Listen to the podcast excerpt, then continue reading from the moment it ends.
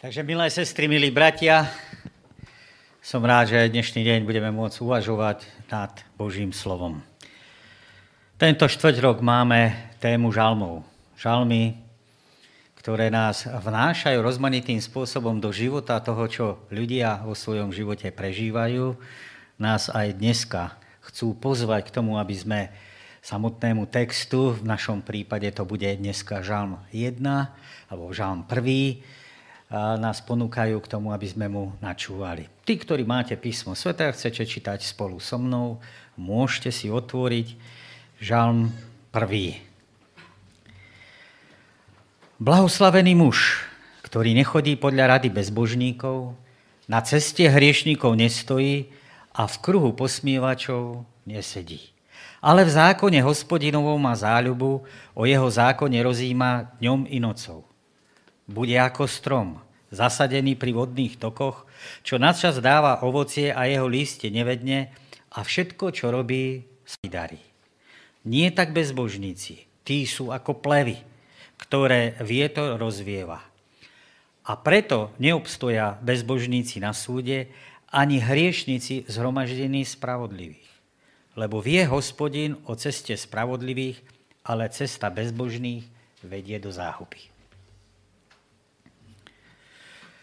Prejsť všetkým bohatstvom, ktoré žalmy ponúkajú, je v podstate za tri mesiace je v podstate nemožné.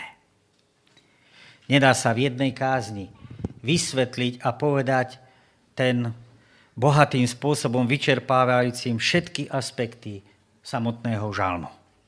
Je to na jednej strane frustrácia, to je pravda. Ale na druhej strane krása žalmov a celého písma. Pretože človek nikdy nedosiahne na úplné dno tej studne, ktorá vyteká z Božieho slova, tá Božia životodárna voda. Ale pre pozbudenie zaznieva, že pri každom čítaní žalmov, keď, ho, keď ich čítame s otvoreným srdcom a s otvorenou mysľou, môže čitateľ získať nielen nové poznatky, ale môže prežiť mnohé prekvapenia.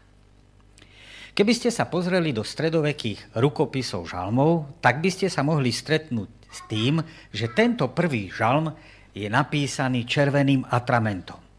A nielen to, zistili by ste, že nemá žiadne označenie. Je bez čísla. A viete prečo?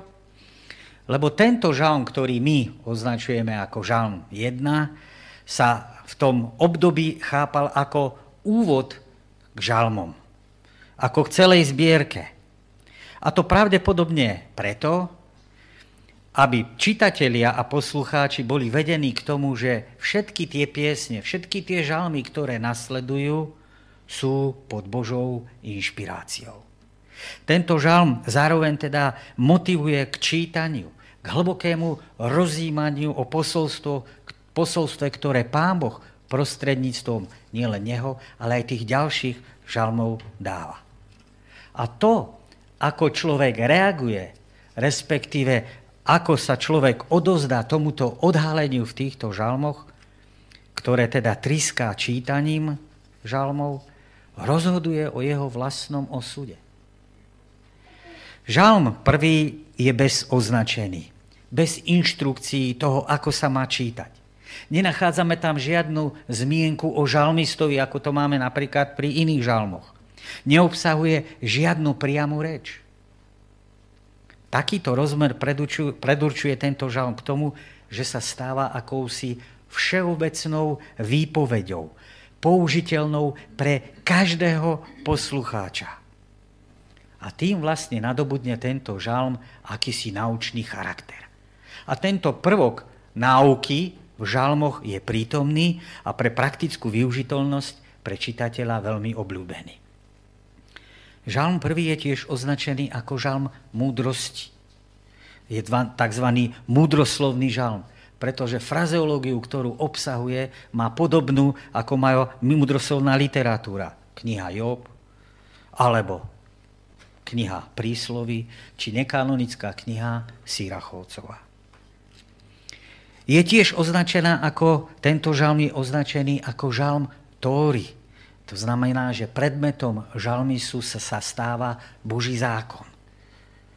Písateľ sa neobracia na hospodina, ale svoju reč vo tomto žalme obracia k človeku, pretože ho pozýva, aby nad touto Tórou, nad týmto zákonom, nad nariadeniami a pravidlami, ktoré Pán Boh dáva, aby nad nimi rozímal. Ide teda o žalm, kde Boží zákon je hlavnou témou. Kazateľ už je zase tu. Konkurencia. Blahoslaveným sa teda stáva ten, kto podriadí sa zákonu, kto sa necháva ním viesť slovami, nariadeniami. Je tu zaujímavá tiež súvislosť, keby ste sa pozreli, kde je žalm, žalmy kniha, zbierka žalmov uvedená v tom hebrejskom poradí alebo v hebrejskom kánone. My to máme trošku inak. Septuaginta má zoradenie kníh inak a hebrejský kánon má inak. A v hebrejskom kánone žalmy sú umiestnené na konci a až po tzv. malých prorokov. A Malachiáš a žalmy majú jednu spoločnú tému. Tému súdu, prichádzajúceho súdu. Keby ste sa pozreli do prvého žalmu, tak by ste mohli vidieť tzv. zrkadlovú štruktúru, chiastickú. A, B, C, C, B, A. Alebo tiež niekto dáva štruktúru, že je tam protiklad medzi spravodlivým v tom žalme a medzi bezbožným, kde prvé tri verše charakterizujú toho spravodlivého a tie posledné, tie štvrtý a piatý bezbožného a šiestý dáva akési vyhodnotenie. Ďalším zaujímavým prvkom, ktoré je tam možno vidieť, je ohraničenie celého žalmu.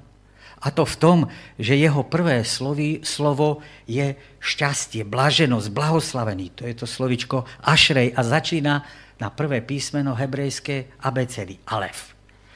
A paradoxne to posledné končí na posledné písmeno hebrejskej abecedy. A tam je to slovo tovet, zanikne. A tak vidíme, z tohto môžeme vidieť, že celý žalm medzi to prvé písmeno a posledné je ohraničené medzi šťastie a záhubu. Text teda rozpráva o tom, kto je šťastný, kto je blahoslavený a rozpráva o tom, kto zahynie. Prvým slovom teda samotného žalmu je termín blahoslavený. A tento termín sa môže považovať za nadpis nielen prvého žalmu, ale pre celú knihu žalmu. Čo evokuje, že ten, kto študuje túto knihu s tým, alebo žalmy s tým, aby hľadal vôľu pánovu a jeho slovo pre svoj vlastný život, ten sa stáva blahoslaveným, šťastným. U egyptianov to bolo trošku inak. Egyptiania, u nich bol blahoslavený mŕtvý, ten, ktorý zomrel, pretože predstúpil pred súd bohov a tí, keď ho vyhlásili za nevinného, tak mohol vstúpiť do raja boha Osirisa. To bol u nich blahoslavený. U Grékov to boli blahoslavení bohovia, ktorí žili šťastne na onom svete. Z ich perspektívy znamenalo, že blahoslavený je ten, kto je nesmrteľný ako Boh. A vo vzťahu k ľuďom sa označovali takto ľudia, ktorí dosiahli bohatstvo, úspech, pozemské šťastie, život bez utrpenia a problémov v tom gréckom myslení. Ale my keď sa pozrieme do biblického kontextu, áno, tam je ocko, tam, tam, hľadaj ho, tak blahoslavený v starom zákone sa týka niekoľkých tém. Detí a potomstva, tých, ktorí sa upínajú k Bohu, to všetko, všetci sú blahoslavení. Tí, ktorí žijú bez úhone a správajú sa nepokryteckým spôsobom, žijú podľa Božích prikázaní a toho, kto našiel múdrosť. To, všetky tieto témy sa týkajú ľudí, ktorí sú blahoslavení. Termín blahoslavený Ašrej je odvodený od slovesa Ašara kráčať, pohybovať sa nejakým smerom. To znamená, že blahoslavený je ten muž alebo ten človek, ktorý niekam kráča. Ale tak, ako sme sa v sobotnej úlohe bavili, že to nie je človek, ktorý je bez cieľa. A to nie je človek, ktorý nevie, kam kráča. Ak prvým slovom žalmu je blahoslavenstvo a žalm nabáda človeka k poslušnosti, k podriadenosti Božej vôle, posledný žalm končí slovesom Aleluja. A to je ten cieľ toho blahoslaveného človeka. To je ten dramatický pohyb od poslušnosti k oslave. A tak blahoslaveným sa vlastne človek stáva ten, kto sa podriaduje Božím nárokom. Božím nárokom, ktoré vyplývajú z čítania Božieho slova, ktoré Pán Boh z toho slova na nás kladie. Je teda tým, ktorý očakáva príchod pánovho kráľovstva, to je blahoslavený bez toho, ako sa cíti. Pretože rozhodujúci v živote blahoslaveného človeka je vektor, nasmerovanie, jeho vnútorné nastavenie, rozhodnutie sa preto, čo všetko s Bohom súvisí. Nezávisí od vonkajších podmienok, pretože tie môžu byť krajne nepriaznivé. Spomente si, blahoslavení, prenasledovaní pre spravodlivosť. Tí sa necítia žiadnym spôsobom komfortne. Blahoslavený môže byť chorý, vo vezení, tupený, hanobený, ponižovaný. Ale jeho vnútro, jeho srdce, jeho mysel je nasmerovaná niekam inám. A práve pre tento postoj, pre tento vektor je tento človek vyhlasovaný pánom za blahoslaveného. Pretože uctieva hodnoty Božieho kráľovstva. V samotnom žalme máme ukázané, vyjadrené, vyjadrený pohyb tohto blahoslaveného človeka. Tri slove sa nám zjavujú jeho pohyb. Nechodí, nestojí a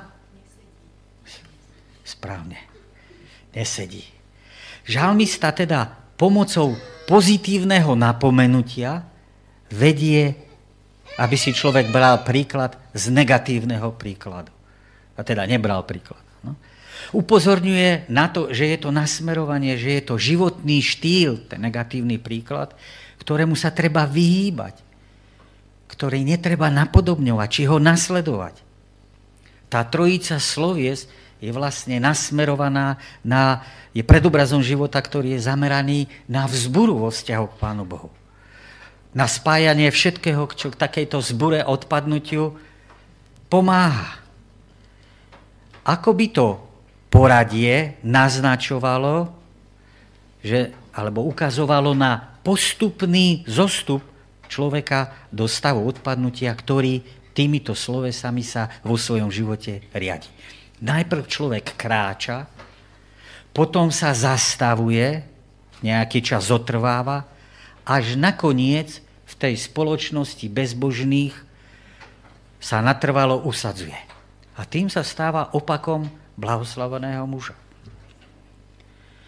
Tento výrok o chodení, áno, o sedení a státi má podobný podobnosť s dôležitým príkazom, ktorý Izrael dostal v Deuteronomiu 6. kapitole a 4. verši, kde po prehlásení počuj Izrael, hospodin náš Boh je jeden, tak verní Izraeliti sú vyzvaní k tomu, aby zdieľali, aby sa stotožňovali s Božími prikázaniami, aby ich odozdávali svojim deťom. Či budeš sedieť vo svojom dome, či budeš kráčať cestou, či budeš líhať alebo vstávať, budeš o tom rozmýšľať, rozprávať, odovzdávať.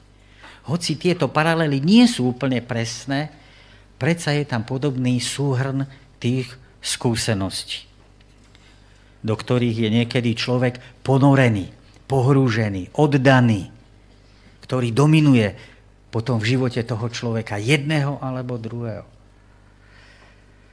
Vo svetle kroku v žalme prvom v tom druhom verši nás pozýva žalmista k tomu, aby sme rozjímali nad písmom svety.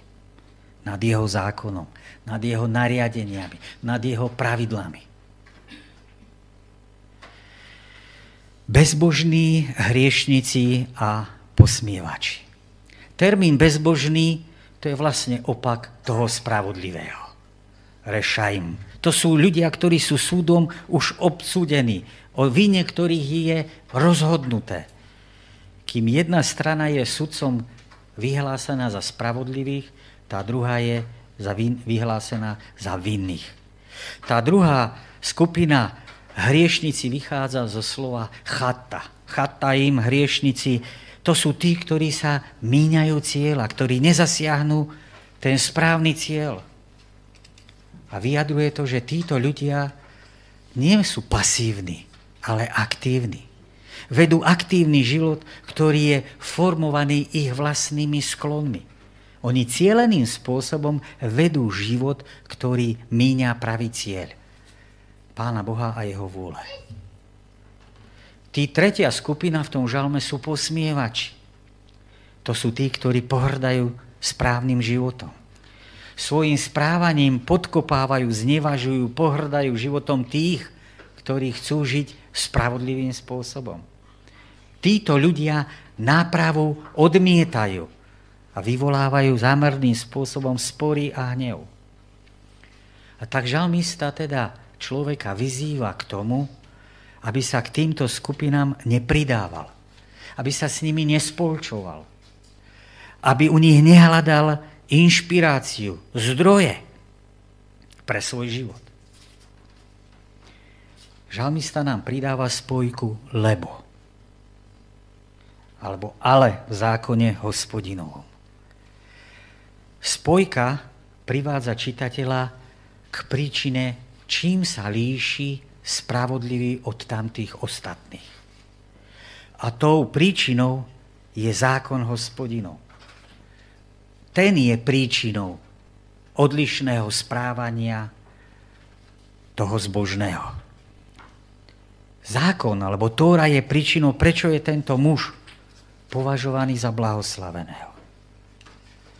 Dvakrát v samotnom texte je spomenutý vzťah k zákonu.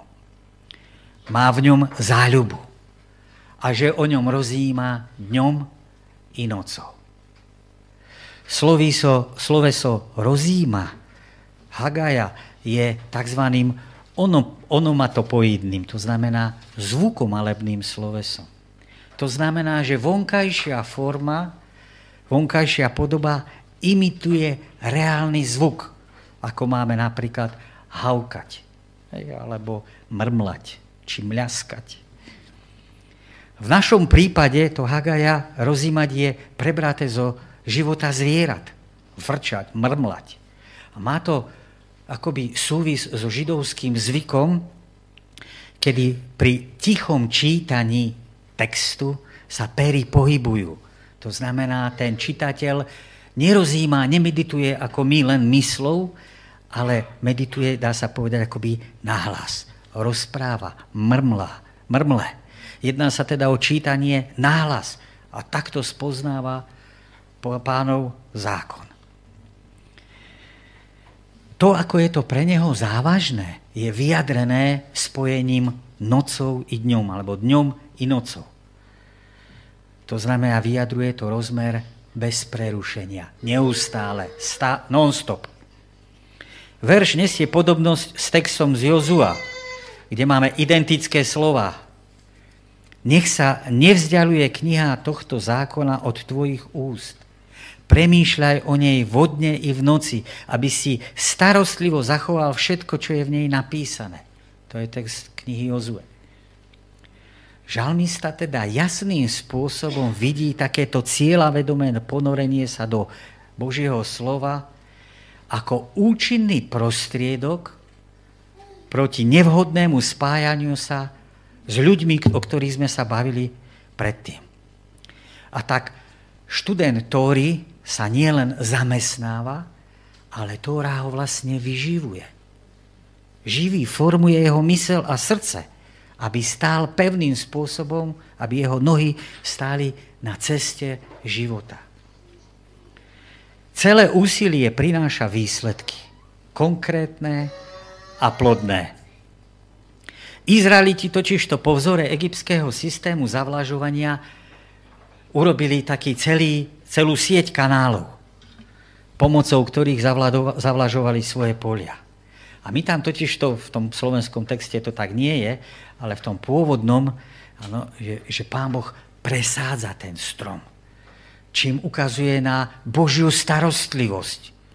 Ako poľnohospodár presádza rastliny z tých neúrodných a suchých miest tam, kde je tá vlaha, tak aj Pán Boh sa stará o človeka, ktorý kráča podobným spôsobom, ktorý kráča jeho cestami.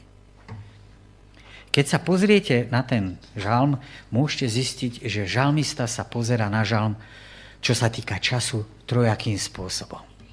Ten prvý je cyklický, pravidelne sa opakujúci. No, noc i deň. Povinnosti a práca. V tomto chápaní je teda človek pozvaný k tomu, tom, aby sme napodomovali ten cyklický, aby sme dňom i nocou uvažovali nad jeho slovom. Aby tento rytmus sa stal rytmom nášho života. Pretože takto sa to Božie slovo stane našou istotou. Stane sa pre človeka istotou, podľa ktorej môže upevňovať a usmerňovať svoj život. Ten druhý je cyklický a lineárny.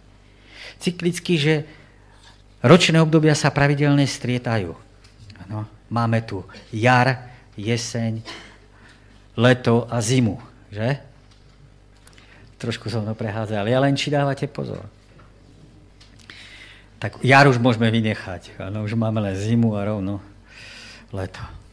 Lineárny, áno, ak sa premešká čas žatvy a zberu úrody, tak sa to nedá vrátiť a človeku neustáva nič iné, ako sa pripraviť na ten ďalší rok.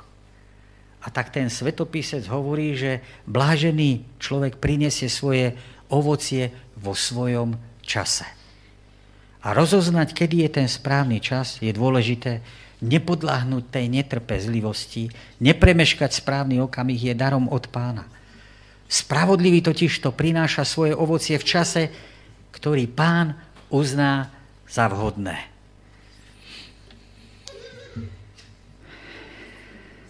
Čo, brat kolega?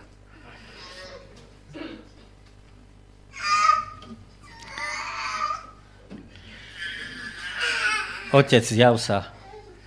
No. A je pokoj. Svetý.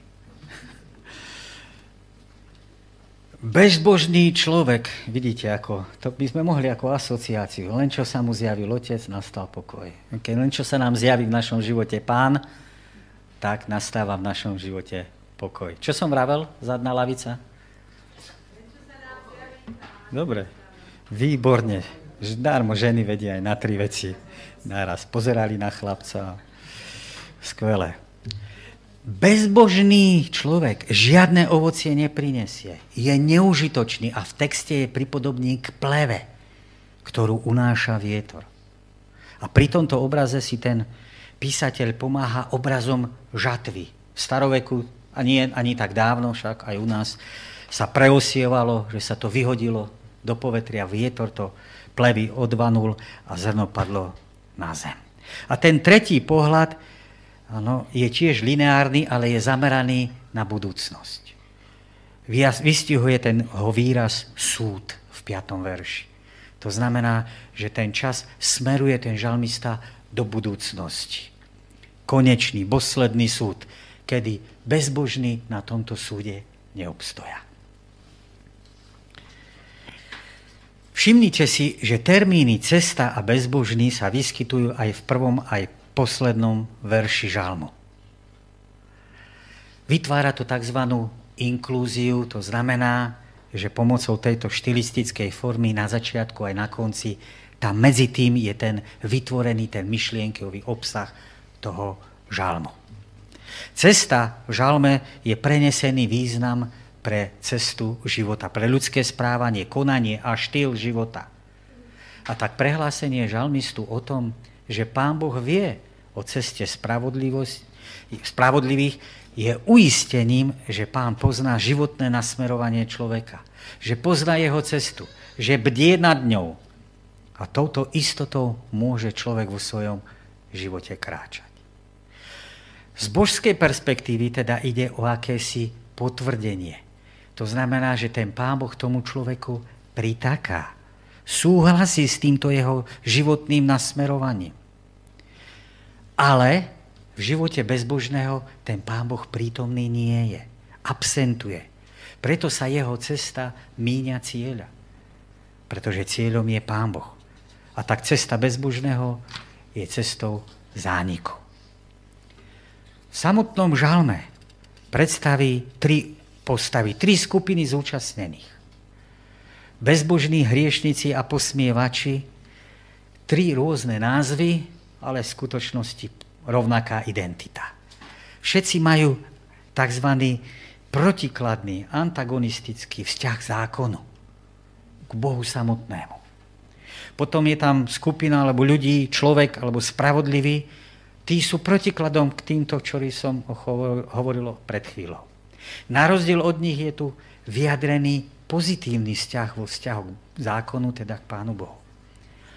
A v žalme vystupuje aj Pán Boh, ktorý stojí v pozade všetkého. Hoci tam priama zmienka nejaká o ňom nie je, je tam dvakrát zmienku o ňom, ale nikdy nie je priamo oslovený. Máme tam tiež vyjadrené vzťahy. Spravodlivý a bezbožný. Ten vzťah medzi spravodlivým a bezbožným je vyjadrený v 5., 1. a 5. verši. Spravodlivý nevyhľadáva spoločenstvo bezbožných a bezbožní nepostanú zhromaždení spravodlivých. Inými povedané, slovami povedané, spravodlivý nemôže vyznávať hodnoty bezbožných. Je tam vzťah medzi pánom a zákonom. Dva, vo verši 2 je spomenutý dvakrát ten zákon, teda, ktorý chápeme ako Božie slovo, ale samozrejme aj všetky tie ostatné nariadenia a prikázania, sú ako zjavená Božia vôľa. Zákon v tomto prípade sa stáva akýmsi prostredníkom medzi Bohom a človekom. Obidve skupiny ľudí musia zaujať voči zákonu, respektíve voči Bohu nejaký postoj. Jedni ho s radosťou príjmajú, druhý ho s prepáčením s radosťou odmietajú bezbožný a zákon.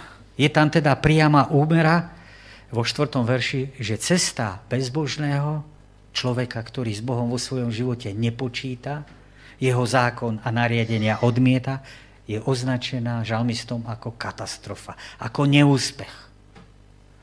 A potom je tu vzťah pán a bezbožný a spravodlivý. Posledný verš uzatvára žalm a vyjadruje prítomnosť pána v živote spravodlivého, že pán Boh o ňom vie. V prípade bezbožného pán Boh absentuje. Žalmy sú teda nevyčerpateľnou studnicou informácií. Ten múdroslovný rozmer toho žalmu nás vedie k čítaniu, rozímaniu, uvažovaniu nad tým, čo je napísané. Rovnako, keď tie poznatky získame, tak ako ich začleniť do svojho praktického života. Žalmista nás vyzýva, aby sme uvažovali nad jeho slovom a aby sme chápali, že toto rozjímanie, toto uvažovanie bude formovať náš život. Každý totižto človek v tomto živote sa vydáva cestou života alebo cestou smrti. Akú si vyberiem cestu, je, záleží len a len na mne. Alebo si teda vyberiem cestu, ktorú mi ponúka pán, a to môže byť niekedy cesta utrpenia, zranenia, odmietnutia, opustenia, ale aj spásy, povýšenia, potešenia, radosti. Alebo si vyberiem cestu, ktorá môže mať tiež rovnaké alebo podobné prvky bez radosného konca. Žalmista nás teda pozýva do svojho sveta, ktorý je životom každého z nás. Žalmy nám neponúkajú nejakú učesanú teologickú, dogmatickú výpoveď. Pozývajú nás na cestu, ktorá nesie svoje ovocie. Z božskej perspektívy nám ten žalm ukáže, čo znamená voliť si cestu spravodlivého alebo bezbožného. Po ceste spravodlivého ísť znamená kráčať svetom žalmov. Radosť a smutok, hojnosť a chudoba, starosti a bezstarostnosti, celú paletu emócií, protikladov, to je života samotného. Uvažovaním nad slovom pánovým, hľadaním jeho vôle, uplatňovaním jeho rád sa stáva ten, kto to číta a praktizuje múdrym, požehnaným, blahoslaveným. Pán sa stotožňuje s tou potom našou cestou. A uistenie z toho žalmu je, že vie o tej našej ceste. A že je tam spolu s nami. Ponúkam nám, aby sme v chaose dnešných dní si našli čas na jeho slovo. Prijali jeho slovo do svojho života, stali sa múdrymi, pokojnými a radostnými napriek problémom a ťažkostiam, ktoré nás obklopujú.